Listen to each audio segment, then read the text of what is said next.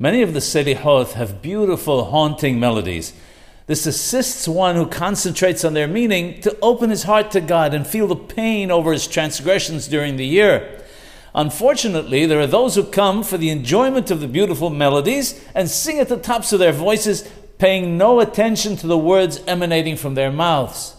Apparently, this is not a new phenomenon. Rabbeinu the Hida, alav hashalom, writes the following: when reading the Selihoth, one must not shout loudly like one who stands in the street.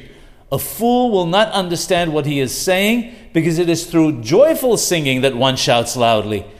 Had they been wise, they would have acted with understanding, because, heaven forbid, they will lose on two counts. Firstly, they force themselves to get out of bed early to go to the synagogue, and secondly, once in the synagogue, they will have achieved nothing except their shouting.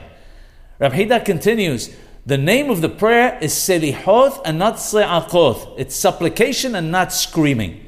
These few words are sufficient to one who has a heart.